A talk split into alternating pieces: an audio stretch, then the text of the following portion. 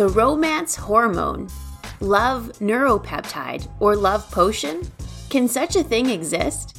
You may be surprised by the scientific evidence. I know I was. Keep listening on for all the details, only here on the People's Scientist podcast.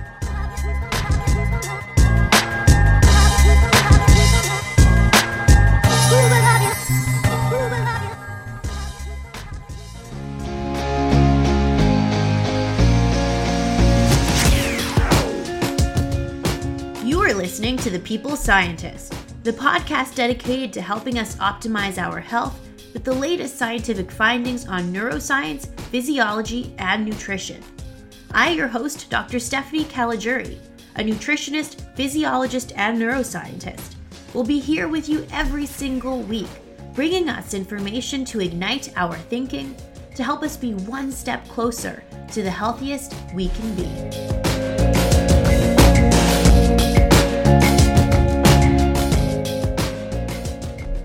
Hello, my People's Scientist Army, and welcome back to the People's Scientist Podcast, where every week I arm us with some scientific evidence so we can all lead the healthy lives that we want to live. This week, for episode 48, I thought I would do a bit of a fun episode in theme with the fact that Valentine's Day was just this past Friday. So I thought it would be fitting to cover the topic of the quote unquote love neuropeptide or love hormone, oxytocin. This molecule in our body has been romanticized as being the love molecule that can make someone fall in love with you. But what actually is the physiology and neuroscience behind oxytocin? Well, on today's episode, we'll get into the details. But first, let's start off with some core takeaways.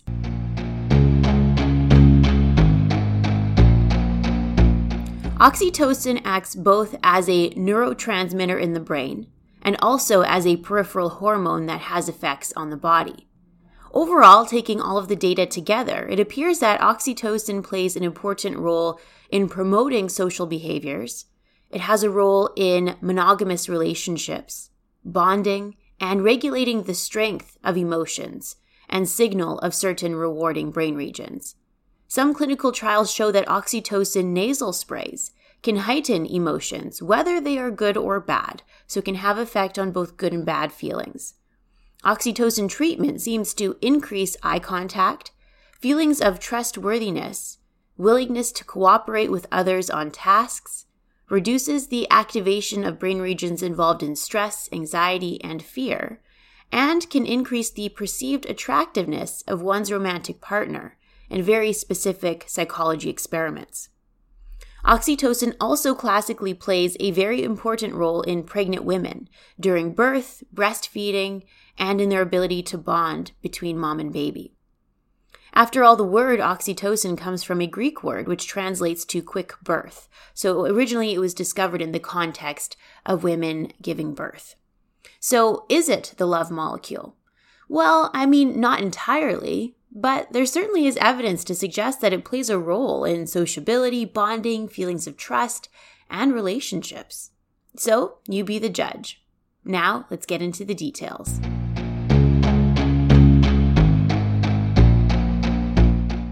Oxytocin is known to be produced in two brain regions the paraventricular nucleus and the supraoptic nucleus. From there, oxytocin can have effects elsewhere in the brain, such as brain reward regions, including the striatum and nucleus accumbens, or brain regions that regulate emotion and fear, such as the amygdala. Oxytocin from the brain can also travel as a hormone in the body and can play a role in breastfeeding and contractions during childbirth. MacDonald, in the Harvard Review of Psychiatry in 2010, nicely reviewed together some of the clinical data on oxytocin. Many studies have measured oxytocin levels in the blood and have shown some correlations to mood and behavior, such as feeling connected to a romantic partner, feeling trustworthy, or even in the context of mood disorders, there have been correlations between oxytocin levels in the blood and anxiety, schizophrenia, and autism. However, some scientists feel that blood levels of oxytocin do not necessarily reflect the levels in the brain and the effects it can have on the brain there. Meaning, you can have high levels in the brain, but this won't necessarily be detected in the blood. So, as a result, lots of clinical trials investigated the effects of giving a dose of oxytocin to see if it changed the behavior of individuals. So, besides delivering a compound via injection in a vein, another quick route to the brain is through inhalation. So, scientists made an oxytocin nasal spray. Lots of clinical trials have looked at different behavioral and psychology tests before and after an oxytocin nasal spray use. Some studies, such as by Domes in 2007, reported that oxytocin nasal spray reduced the recruitment of the amygdala brain region that plays a role in regulating our emotions and fears. Baumgartner showed that the oxytocin nasal spray prevented the reduction in feelings of trust after a beha- betrayal psychology experiment and also reduced activation of the amygdala and striatum. So, this data could be interpreted that the oxytocin nasal spray enhanced feelings of trust toward others in a very specific test. Guastella in 2008 reported that oxytocin treatment increased eye contact time. This is important in regard to social interaction, feelings of trust, and particularly in those living with autism, this could be an important therapy. As a result, oxytocin treatment has been looked at as a potential treatment to promote social behavior in autism. I think the study that really sensationalized oxytocin as the love hormone was the study conducted by Scheele in 2013 in the journal PA, PNAS. The scientists recruited 20 heterosexual monogamous couples. Their goal was to, to determine if providing oxytocin via a nasal spray could enhance romantic feelings and activity of certain pleasure and reward brain regions. The study was a double blinded, placebo controlled crossover study, so it was a very well designed clinical trial. They treated the men only in all the couples with a nasal spray. Specifically, the men were asked to take three puffs of the oxytocin nasal spray in each nostril. Now, the spray either contained oxytocin or just salt as the placebo. The men waited 30 minutes after the nasal spray, and then they were shown pictures of faces of different women, including their partner, women they knew, or women they did not know. Oxytocin treatment made the men perceive their partner's face as more attractive versus when they were treated with the placebo spray. The oxytocin spray, interestingly, did not make the men perceive the other women as more attractive, whether they knew the women or not. So it seemed to be specific to their partner. In addition, the scientists measured the recruitment of different brain regions using functional MRI. And interestingly, the pleasure and reward centers of the men's brains had a stronger signal when looking at their partner's face after oxytocin treatment versus placebo treatment. So the scientists concluded that the oxytocin nasal spray may enhance romantic feelings, attractive observation, and monogamy in men, as oxytocin only increased thoughts of attractiveness and enhanced the signal in the brain reward center specific to their partner and no one else. As a result, oxytocin has been looked at as a neuropeptide that can enhance monogamy and thoughts of attractiveness, the quote unquote love hormone. I mean, personally, I think that this study is quite remarkable. The fact that a one time nasal spray of oxytocin was able to make the male partner feel more attracted to their female female partner specifically. You know, it wasn't a general enhancement of feelings of attractiveness toward women they knew or women they did not know. I mean, some neuroscientists speculate that the reason why it was such a specific fe- feeling toward their partner is because that there was already a really strong social bond between the man and the woman, and oxytocin simply heightened or enhanced this feeling of a social bond toward their partner. Nevertheless, I think that was a really interesting study. I mean, interestingly, there are some studies in animals to further support this. For example, a lot of the research on oxytocin comes from studying animals, and in particular, voles. Voles are small rodents that are quite similar to mice, but specifically they study prairie voles because they are a monogamous species, meaning they have one partner for life, whereas there are other strains of voles that are polygamous and have many partners. So scientists study the brain of the monogamous versus polygamous voles to understand the neurobiology behind these different behaviors. Scientists have noted that monogamous voles do tend to have higher expression of oxytocin receptors in certain parts of their brain, such as a brain region that regulates reward, pleasure, and learning, the nucleus accumbens, versus the non monogamous moles. So the polygamous voles had far less oxytocin receptors in this part of the brain. And interestingly, if scientists blocked the oxytocin receptors in the monogamous voles, then that monogamous bond was completely prevented. So, because oxytocin travels to and acts on the reward pleasure centers of the brain, it is thought that oxytocin facilitates the approaching of a mate or partner. And because being with that individual is rewarding and enjoyable, it activates those reward centers of the brain. I mean, sociability and being with others is also part of a survival mechanism for the majority of species. This is why being social incites a rewarding response in many in order to reinforce this survival behavior, and oxytocin is thought to play an important role in that. Interestingly, in other studies, when these receptors, these oxytocin receptors, are blocked in animals, the animals tend to become antisocial and will huddle and interact with the other animals far less. Oxytocin treatment, on the other hand, in animals will enhance social behavior and social interaction. I mean, oxytocin and oxytocin receptors across many species, including birds, rats, mice, voles, cats, and dogs, have all shown to have a role in pair bonding and social behavior. Hung and colleagues in the journal Science in 2017 conducted a really nice study to understand the neurobiology behind oxytocin and social behavior. And they had concluded that in mice, oxytocin being released in the brain reward centers facilitated the preference for one mouse to go spend time with a new mouse. And in order to make this interaction enjoyable and reinforce this behavior, that was why it could activate the reward brain regions. Bakermans in 2013 in Translational Psychiatry conducted a meta analysis. Now, meta analysis is a gold standard study that pulls together many clinical trials to have one final answer as to whether a treatment has an effect or not. And they aim to see if oxytocin had an effect on social behavior.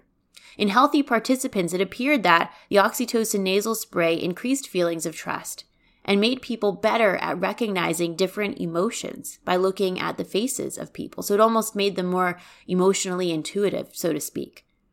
For those living with autism, the clinical trials show that oxytocin treatment seemed to have a beneficial effect on their social behavior and ability for eye contact. One of the things that I study is how the female brain is different from the male brain. And here, in the context of oxytocin, this difference is important as women and men seem to respond to nasal oxytocin spray very differently. For example, Rilling in the journal Neuropsychoendocrinology in 2014 treated both men and women with a nasal spray and measured the activity of certain brain regions. They noted opposite effects. In men, the oxytocin nasal spray seemed to increase the activity of brain regions involved in reward, social bonding, arousal, and memory. Whereas in females, the activity of these brain regions actually dropped versus the baseline or placebo treatment. In fact, the scientists stated that the oxytocin treatment in the men induced changes so that their brain activity was very similar to the women's brain activity at baseline. It is possible that women have higher baseline activity of these emotion and reward brain regions, as estrogen can increase the number of oxytocin receptors present in the brain. That is part of the reason why some researchers feel that in animals, anyway, we see a lot more pro social behavior in female animals versus male animals. But why the women exhibited a drop in brain region activity with the oxytocin treatment is unknown at this point. Perhaps it's because they simply don't need the extra oxytocin, and the brain has somewhat of a rebound effect. There are a few small studies that have some interesting preliminary findings. For example, Buchheim in 2009 recruited 26 men with what they called insecure detachment pattern. This includes some antisocial behavior and qualities. Oxytocin nasal spray seemed to have benefit for them as it increased secure and decreased insecure measures. Some older studies in the 1970s and 80s reported some benefits to patients living with schizophrenia, in that it reduced feelings of anxiety and some measures of psychoses. Across many clinical trials, it appears that oxytocin has inhibitory effects on the hypothalamic pituitary adrenal stress hormone system, and as a result, sometimes was able to reduce measures of anxiety and stress in very specific situations. For example, McQuaid in 2013 in the journal Neurobiology of Stress, explained how oxytocin may be related to the support of friends and others, and how this can buffer stressful situations and make us more resilient. Part of that ability for social support to buffer stress is due to the release of oxytocin and the inhibitory effect it has on our cortisol and stress systems. I find this really fascinating too because you know some of the clinical trials show that a one-time oxytocin nasal spray can enhance feelings of trust toward others and enhance the ability to cooperate with others that are strangers. I mean that's incredible to think that you know one neuropeptide can have such a profound effect on someone's behavior. And I think part of the neurobiology or mechanism as to why that is is because oxytocin seems to reduce the activity of these stress brain regions or stress brain circuits and reduce cortisol levels and can reduce feelings of anxiety. So perhaps if you're reducing some of these negative emotions that are perhaps associated with lack of trust, you know, anxiety, fear, lack of trust, if you're getting rid of those emotions or dampening them or reducing them, then it leaves room for the positive emotions, such as feeling more trustworthy and more willing to cooperate. So I think that's potentially a, a potential mechanism as to how oxytocin can enhance feelings of trust and cooperation towards others, which I think is really quite fascinating and remarkable too, to see that a one time nasal spray can have this impact on people in very specific psychology tests to state. Overall, studies in humans with one single dose of oxytocin nasal spray, typically 30 minutes later on average, seemed to have some effects on behavior and specific psychology tasks. For example, oxytocin seemed to enhance interpersonal trust and cooperation with others. It enhanced generosity, social recognition memory. It enhanced social reinforcement learning and empathy. It enhanced the assessment of facial attractiveness and trustworthiness and self-perception. But recent studies show it can enhance can enhance negative feelings too, such as promoting feelings of envy, gloating, and prejudice. So it's possible that oxytocin is just a hormone or neuropeptide that makes our feelings and emotions more salient more stronger or more powerful. A lot of the clinical trials show that it can promote a lot of positive emotions and feelings, but perhaps it also can promote some negative feelings too. So, is it the love hormone or love neuropeptide? Well, I think that's a bit of an overgeneralization based on all the clinical data we've gone through today, but there certainly is a lot of evidence to support that it could promote social behavior, monogamous relationships, particularly in animals, and that one clinical trial that had shown an oxytocin nasal spray promoted the feelings of attractiveness of men toward their female partner. But the fact that it also can enhance feel- negative feelings and emotions is also something to consider. So, what do you think of the data and the ability of oxytocin to be a romance neuropeptide? Anyway, that is a wrap, my People's Scientist Army, this week on our Valentine's Day episode on the People's Scientist podcast. We talked about the supposed love neuropeptide oxytocin. In animals, oxytocin and its receptors appear to play a very important role in monogamous relationships, social interaction, and bonding. In humans, oxytocin nasal sprays seem to enhance bonding, empathy, feelings of attractiveness toward their partner, the ability to cooperate, and trustworthiness. However, the effects may be different in men and women, and most trials were conducted in men, so more studies do need to be conducted in women to see the effects on their behavior. But if anything, I think this data also speaks to the fact that, or why there could be behavior differences between men and women, because women do have more oxytocin receptors in certain parts of the brain. And interestingly, that one clinical trial showed that an oxytocin nasal spray in men made particular brain regions have the same activity as women at baseline. So I thought that was really interesting and could explain some differences behind the neurobiology and behaviors between men and women. I think future research looking to see if oxytocin treatment can be beneficial in those with conditions characterized with antisocial behaviors, such as, such as in autism, could be really interesting and hopefully beneficial. So, is it the love neuropeptide? Maybe. What do you think? I know it's a long weekend this weekend in Canada and the United States and perhaps elsewhere. So if you are enjoying your long weekend, I hope it is a great one. Regardless, I hope you all have a super healthy week. And I look forward to meeting you back here, the same time and the same place next week on the People's Scientist podcast. Bye for now. I am a scientist simply sharing scientific evidence. Some of the clinical interventions I discuss are not appropriate for everyone. Before making any changes to your diet or lifestyle, please do consult the advice of your physician or dietitian. My opinions expressed here do not necessarily reflect those of Mount Sinai Hospital and its affiliates.